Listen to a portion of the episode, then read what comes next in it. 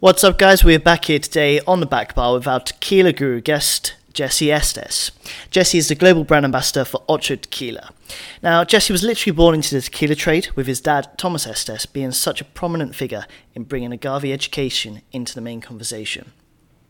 Thomas is also the co founder of Ocho Tequila, which makes this whole operation a family business. Jesse spent time working in some of London's top bars, such as Callooh Callay, before joining Ocho as the face. He's a published author with his book Tequila Beyond Sunrise, detailing 40 different tequila and mezcal cocktails, which you can find in the show notes. Ocho is a single field agave spirit and really focuses on terroir. In this show, you can listen to Jesse really deep dive into this and the rest of the production methods. Now, I do love a good tequila. Personally, I'm more into the extra añejo stuff, but my girlfriend, on the other hand, more prefers white spirits, so she's into the more non aged and will drink it neat or on the rocks. How do you guys like your tequila? If you leave us a comment below, maybe we'll find out. So our show is out every Monday. You can also subscribe so you can get a little notification next time there is a new episode. You can also join our community on Patreon, where you'll have the chance to be part of the conversation and have access to exclusive content. As you may know, it's Margarita Day on the 22nd of February, so that's why we have Jesse today. And next week we have another tequila guy. Uh, you can find out at the end of the show who it is. Before I leave you to enjoy the show, I have a small request. Tales of the Cocktail Spirited Awards are back, and it's your opportunity to vote for who you think has made an impact in the industry. There are a number of categories from Best International Bartender to the Best broadcast, podcast, or online video series. Now, there are a ton of great people producing content out there who deserve a pat on the back, so head over to the nominations page to have your say. That's all from me. Enjoy the show, and let's roll the intro.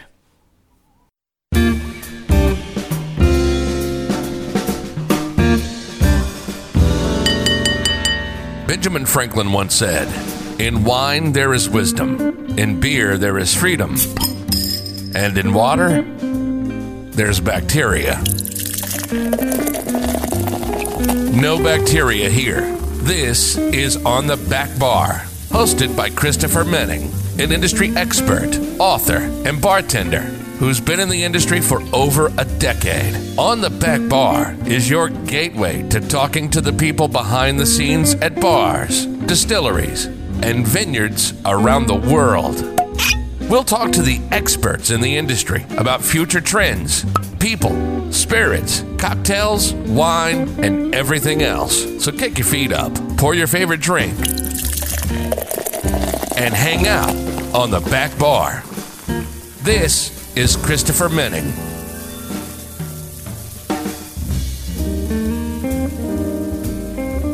Jesse Estes, how are you? Thank you for coming on the show today. Thanks for having me, Chris. And how are you doing over in London today? Doing well, actually. It's uh, it's sunny for a change this morning, so yeah, doing very well, thanks. Great. So we know you as the Ocho Tequila ambassador. It'd be really good if you can give us your rundown of who you are and a bit about the brand story. That'd be great. Thanks, Chris. Yeah, my background is in bartending. Um, so I started off working in London, God, more than 10 years ago now. I think it's been 11 years. Worked, uh, had, the, had the good fortune of working in some very nice bars here, uh, probably the most famous uh, of which is Callooh Callay, um, which obviously has won a number of awards. Got to work under some, some really great uh, mentors here. Uh, moved into the family business, which I'll talk more about in due course, um, the Pacifico Group. So we opened uh, back then in 2013. We opened a uh, what we called London's first agaveria, so specializing in uh, not just tequila, not just mezcal, but lesser known agave spirits like uh, Bacanora, Raicilla, Sotol, not technically an agave spirit, but we kind of lump it into the same family. And so that was a great project that I came on board for back in 2013 or 14, uh, somewhere around there, and uh, moved more into management and uh, operations at that point, and then started also to get involved on a part-time basis with Ocho. So I've been about, uh, I think it's been about three, three and a half years that I've been full-time with the brand. Ocho started, let's see, I think next week, February will be 12 years that we launched the brand. 12 years ago in the UK, wow. we launched the brand. Congratulations. Thank you very much. Yeah. In some ways it feels like a lot longer. In some ways it feels uh, like nothing at all. So yeah, 12 years already. And Ocho was unique in, in a number of ways, including the fact that it's the first single field tequila. So what I mean by single field is that every batch of Ocho that we produce comes from a different single field, and all of our fields are owned by the Camarena family. So Carlos Camarena, the master distiller, and his brothers and sisters all own all of their own agaves, which is a very unique position to be in because we know the provenance of each one of those plants, uh, all those different fields, and we know that no chemical pesticides, herbicides, chemical fertilizers, nothing like that has ever been used in the field. So, uh, along that same vein, Ocho is also one of the only 100% additive free tequilas in the market. Um, so, even if you look at our Reposado or Añejos, um, they're very, very light in color, so we don't even add any uh, spirit caramel to any of our tequilas. I love Ocho Tequila personally. I think it's fantastic, and I've had it on many my bars. So we can delve into the production side because it's quite interesting to learn about uh, this single origin uh, ranchos, if I'm correct, the agave fields. Yes, that's what we call them in Mexico. And uh, if I'm right, there's 21 in total you look after in in Jalisco State. 21. So actually, probably fairly recently, that was the correct number. Uh, we've actually harvested. we are ju- just harvesting now our 24th field to date. So we actually Carlos has and and his family have somewhere around 100 different fields. And so 24 of those we've actually harvested for Ocho at this point. So, yeah, let, us dive into the production of, of Ocho and what makes it so special. Yeah, so again, going back to this concept of terroir, um, this this idea was really born from the wine industry. Obviously, a lot of um, your listeners are probably familiar with wine as well as uh, cocktails and spirits. Um, and this concept of terroir has really been understood in, in wine for hundreds of years, uh, much less well understood, in my opinion, in the spirits world. So we took inspiration specifically from Burgundy, where I wouldn't even call it terroir, I would call it micro terroir, especially in some parts of Burgundy, where you can literally walk, you know, a matter of meters, a few meters, and you can see the soil composition change um, you can really experience that terroir firsthand. So, my dad, having gone to Burgundy for 19 consecutive years for the En Primeur tastings, he really was fascinated by this concept of terroir. And so, when he and Carlos got together 15 years ago or whatever it was to start developing a tequila together, um, this was one of his main goals was to see if we could if they could create the first single field uh, tequila, which of course turned out uh, t- to work quite well.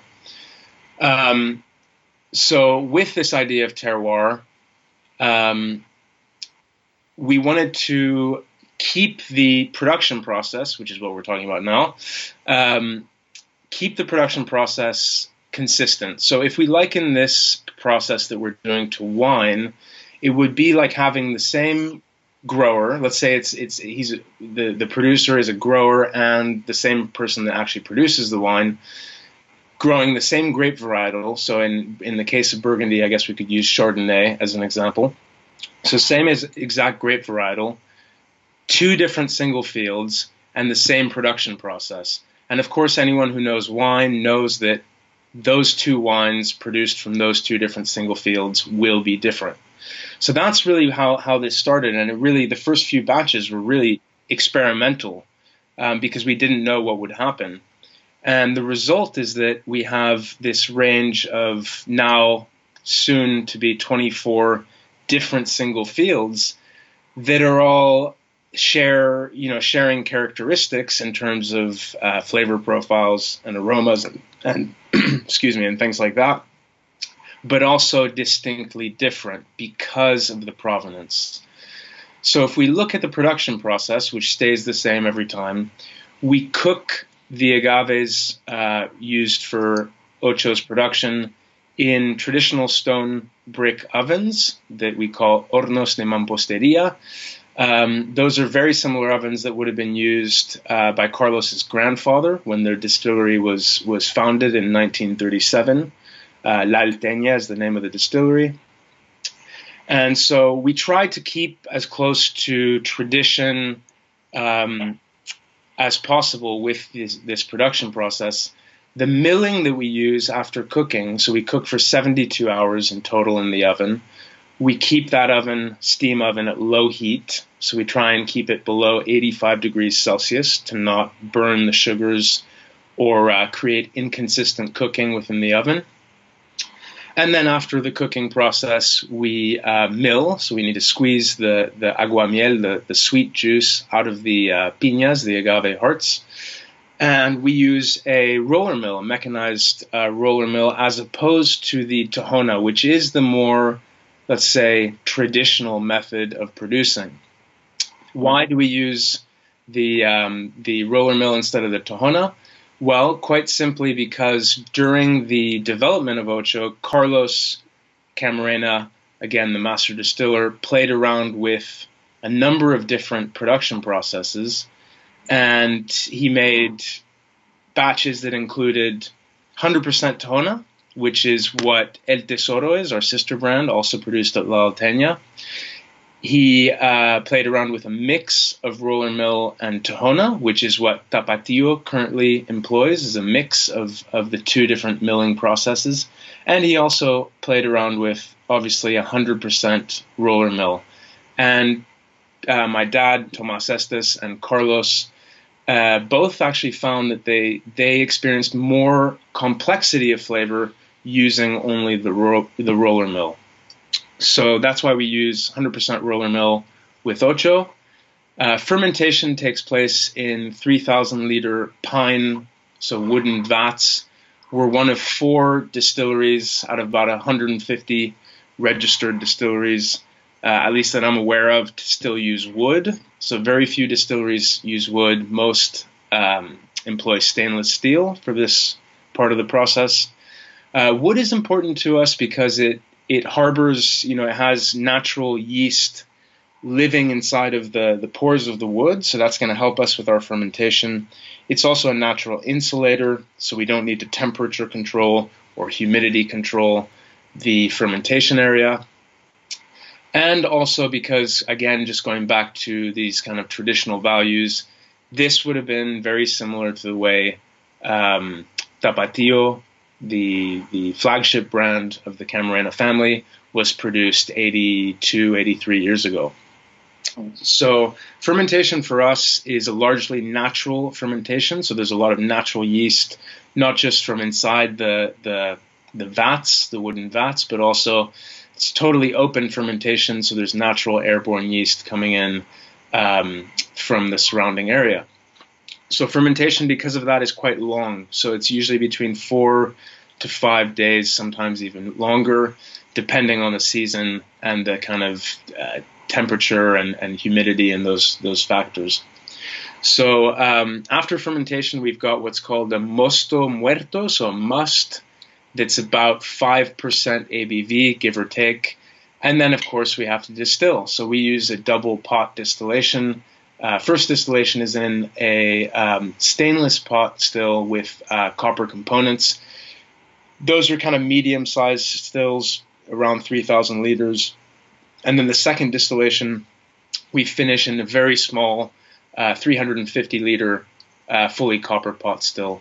So then we distill to around 55%, and for our Blanco, for example, that comes down to 40% before bottling. It's definitely a family run business. Uh, you mentioned your father uh, being involved. How, how did that come around? Yourself and your father's love of tequila, I guess. Good question. Um, for me, it's quite simple. I was I was born into it. Um, you know, okay. I think I was born with with tequila in in my veins, probably literally and figuratively. So for for my dad, his love affair with with tequila probably started in the let's see the 60s and uh, back at back at that point, he was not in the industry yet. Uh, he was actually a school teacher after after college or university in the United States. Uh, he became a school teacher, uh, English teacher, if I'm not mistaken. Um, but he always kind of, having grown up in East Los Angeles, he had a lot of uh, Mexican American friends, and he was really kind of um, exposed to that culture at a young age. And of course, as a teenager, would uh, often sneak across the border to Mexico and uh, partake um, in, you know, drinking tequila and mezcal and uh, ha- having having some fun. So he really um, enjoyed Mexican food, Mexican culture, Mexican drinks, of course. Um, and at some point, he took a trip to um, Holland for the first time. I think it was 19. He went to Europe in 1963 for the first time, and then he went back and visited Holland in 1970, and really fell in love with with Holland and Amsterdam and it became his kind of dream to to move there, to uh, to to live and to experience, um, you know, Europe in the in the seventies, and so in order to do that, what made the most sense is to start his own business. And he didn't obviously really have much experience with um, Mexican food, Mexican uh, cuisine, or cooking, or, or even bartending but he really saw a hole in the market, not just in Holland, but in Europe for uh, tequila bar concept, Mexican restaurant. And so in 1976, he finally saved up enough um, money to make this, this dream a reality and moved to Amsterdam with his, uh, his wife and my older brother. Um, and they set up Cafe Pacifico Amsterdam which luckily for, for them became quickly within a year or two a very very big success and it became like the hangout for celebrities and musical artists and actors and things like that in Holland in Amsterdam and uh, just became a really cool kind of party party place of course tequila was was a big part of that and from there he went on to uh, move to five different countries, mostly in Europe and Australia, and open up, uh, I think, a total of 18 venues over the last 43 years, all of them tequila bars, uh, Mexican restaurant concepts. So um, along the way, he got recognized by the National Tequila Industry Chamber, the CNIT, as the official tequila ambassador for Europe because they eventually saw everything that he had been doing for the category, not just within his venues, but eventually he he really had this love for tequila and he wanted people to understand it as a spirit beyond this kind of you know slammer or, or um, you know cheap uh, down market spirit he wanted people to experience the beauty of you know a really great tequila, which now is more commonplace, but back then, especially in Europe, was really not something most people had come across. So he would um, take trips with his team, with his you know uh, managers and, and head chefs, bar managers, head bartenders, take them all out from the different venues to Mexico, so that they could experience that firsthand and really kind of get bitten by that tequila bug, so to speak, themselves, and to spread that passion to their teams in the different venues, and of course, uh, most you know, importantly, to their customers as they came in, and to really educate people and and impassion people around this spirit. Eventually, later, he he wanted to even get a further reach this this message, and he started writing uh, newspaper articles, magazine articles. He wrote a book eventually. So he really did a lot um, to promote the category as a whole of tequila. And I think the CNIT uh, recognized that. And, um, you know, he's very, very proud to have this title of official tequila ambassador for Europe fantastic. I mean, what a story and journey. That's incredible. Um, you mentioned he wrote a, a book, a tequila book. Could you let us know what the name is for our audience? Yeah, so the name of the book is The Tequila Ambassador. Obviously, him being the tequila ambassador to Europe. So, obviously, the, the title, I suppose it's almost self self titled. Um, but this book uh, had two releases, two different publishing runs, and now it's out of print. So I think if you can find a copy, maybe on eBay or on Amazon, it tends to be quite expensive, but uh, you know it's uh, it's a rare it's a rare item now. I suppose it's almost collectible. So if you do have a copy, save it. Don't don't lend it. I get a message almost every week saying, "I lent my copy out. Do you have any left?" Uh, unfortunately, the answer is no. I don't. I don't have any copy. I have my own copy, one copy, but none, no, no more, no extras. Wow. Well, if I try and find it, I'll try and put in the show notes for the audience. It's it's definitely a family love affair, of course. You and uh, your father with tequila, and it's interesting you mentioned about the education and letting people know there's more to tequila than just slamming do you still feel there needs to be a big agave education in the industry? Are we kind of making the right steps there? I think we're making great steps. I mean, you know, there's different parts of the world that are that are kind of at a different stage of of understanding in terms of agave spirits, but certainly in Europe, um, where I spend most of my time, the UK being a great example, I think the UK is really um, at a at a stage where there is still education that that should take place, that would that needs to take place. Um, but generally, I think the understanding has really shifted around tequila and now around mezcal, of course, which is very trendy here. Um, so I think we've, especially within the industry, I feel like people tend to know quite uh, a good amount about agave spirits, um, and I think the the next step is really taking that knowledge and that probably passion more than knowledge to the final consumer. And for those people that are still, you know, on the fence, that have that kind of negative perception around tequila, that, that stigma around the category, probably those people most of the time had a bad experience when they were in school as a, or, or university, um, which is a very common story I come across.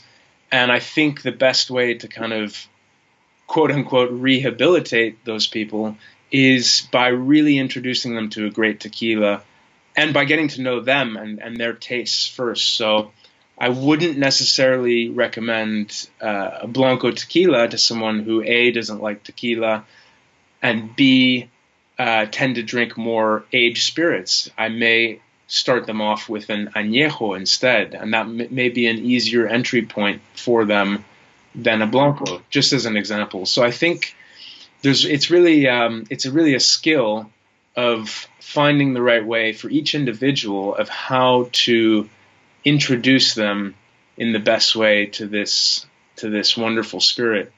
The great thing about tequila is its diversity. So the way we produce ocho is the way that we think for our tastes is the best way of producing tequila.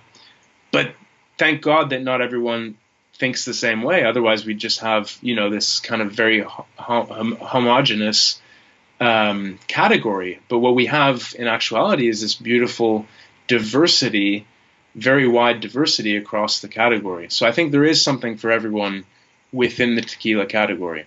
That's great. And what would you say is uh, sort of the future of tequila? Where are we going to next in maybe the next five to ten years? In terms of the future of, I'll, I'll broaden that slightly. Sure. I think in terms of the future of agave spirits, I think you know mezcal is going to continue to grow. I think we're going to start hearing more and more about these so so far lesser known agave distillates. Raicilla, I think, is a really exciting category at the moment.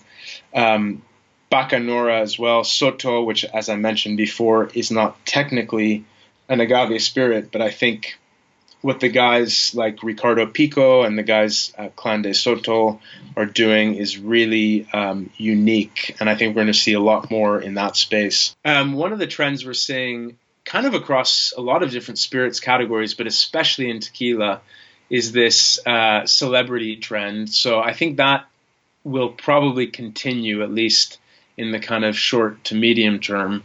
Um, you know, of course, famously George Clooney sold uh, Casamigos for, I think, altogether close to about a billion U.S. dollars, which is a pretty crazy valuation by any standards. So I think a lot of people have seen that and, and kind of want to get in the game, so to speak. So I think we'll see more of that.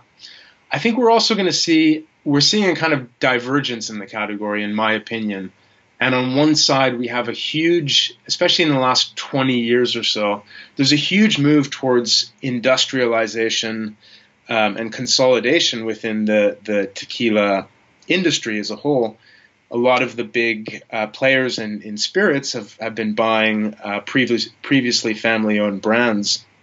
And that's something that is still uh, happen, happening on a regular basis.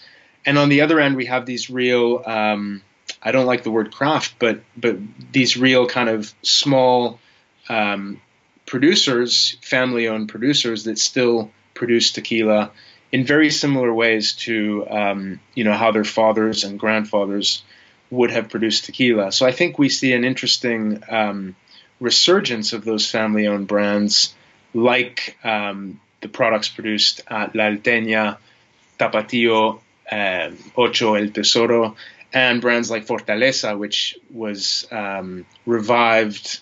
Let's say, let's say, um, yeah, the distillery was revived by Guillermo Erickson Sauza, of course, of, of the Sauza family fame, uh, reopening his grandfather's distillery and producing a very, very nice uh, tequila, which, of course, is called Fortaleza. Brilliant.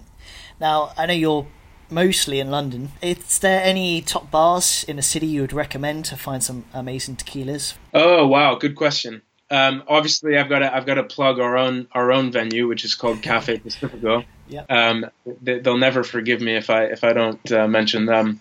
Yeah, Cafe Pacifico has been here in London since 1982. So, to my knowledge, it's the oldest uh, Mexican bar, Mexican uh, restaurant tequila bar in the UK. Um, it's in the heart of Covent Garden. I don't know how many bottles they have on the back bar currently, but it's probably a couple hundred. Um, and very well curated selection of tequilas, mezcals, and other agave spirits. So Cafe Pacifico is a great uh, choice. Uh, across the UK, there's some really cool options. Um, I was just talking to the guys recently from uh, 400 Rabbits in Nottingham. Again, super super cool uh, agave spirits bar places like uh, Neon Cact- excuse me, Neon Cactus and Leeds. There's a lot of cool uh, cool options here in the UK. That's great. It'll be interesting to talk about maybe the etiquette of drinking tequila. Uh, I don't know if you know, but we have a small community through Patreon where people can join, find out who's coming on the show, and ask them questions. So, from one of our patrons, uh, Nini Carnivali, she wanted to ask about how you personally drink your tequila. Oh, great question. Thank you how do I personally drink my tequila? I drink it neat, and I try. I, I tend to drink blanco just because that's my kind of preference in general. Uh, blanco to me is really the purest expression of agave itself, of the plant itself. Whereas, of course, with as we get into the aged expressions, reposado and añejo and extra añejo, um, the higher the aging, of course, the more we're going to get those wood notes and potentially, you know, those wood notes will cover up the agave notes. Um, so I tend to drink blanco. I tend to oh. drink it neat. Um, to be honest, I'll, I'll just use whatever glass I have at hand. Although I really strongly recommend uh, to others that they use tasting glasses. Um, if I am writing tasting notes or something, of course, I will use a tasting glass. Um, but if I'm drinking for pleasure, I just use kind of whatever's around. If I'm honest. Yeah, for sure. And uh, what about cocktails? So obviously we all know the margarita, the paloma. Um, you know, can you give us some other great examples of tequila cocktails? Yeah, and again, another great question, and I'll, I'll put in another shameless uh, plug. Please uh, do. I did write a, a book uh, a few years ago, which is less aimed uh, at at bartenders and trade, and much more aimed at uh, the final consumers. But it's called Tequila Beyond Sunrise, and that has I think 40 or 42 or 45 recipes that are all tequila and mezcal based and pretty accessible drinks that can be made at home. Obviously, the margarita is kind of by, by far the most famous out of the tequila category. But I have a saying, which will be probably controversial with, with some of your listeners, that anything that tequila, sorry, anything that uh, gin, whiskey, rum, vodka can do, that tequila can do as well or better in cocktails. So I find it great to twist classics, you know, take a Clover Club and replace the gin with tequila or a French 75 with tequila instead of gin is absolutely delicious. So there's a lot of fun that can be had with uh, tequila as a mixer, as a base in um, in cocktails. And I think that's again going back to this versatility of the spirit that just lends itself also very well to mixing. That's great. And uh, your book as well will be in the show notes for people to purchase. It's so good to hear about tequila and hearing that there is progress being made in the industry. You um, obviously you have quite a big role being the spokesperson for Ocho. And where is your main focus at the moment? Where are you traveling to mostly these days? I'm mostly in Europe. So obviously based in the UK and you know we have really we've had really great success with Ocho in uh, the Nordics, in Holland, uh, Spain, Italy, Greece. Um, so I find myself traveling regularly to those countries and Asia as well. Um, I was actually just in Bangkok a couple of months ago. Oh, really? Um, so next time I would love to uh, to, to to meet up. That'd be great for a for a tequila cocktail. Oh, I would love that. That'd be great. okay, well, uh, Jesse, that's all from me. Um, you've been fantastic to have on the show. We're going to have this all typed up for everyone to read and also listen to. And um, yeah, once again, thanks, man. Great. Thanks very much to you, Chris. Great. Okay, we'll talk to you soon. Thanks, Jesse. Awesomeness from Jesse Estes. You can find the books he mentioned in the show notes, and we'll have a full transcript coming up soon. Next episode, we have another tequila guru. His name is Deano Moncrieffe, and he is the global brand ambassador of Don Julio. Uh, we're here to talk to him about his new Temple of Agave in London, Hacha. So that's all from me, guys. Please subscribe, uh, share, head over to Tales of the Cocktail, give your nomination, and we'll see you all next week. Ciao.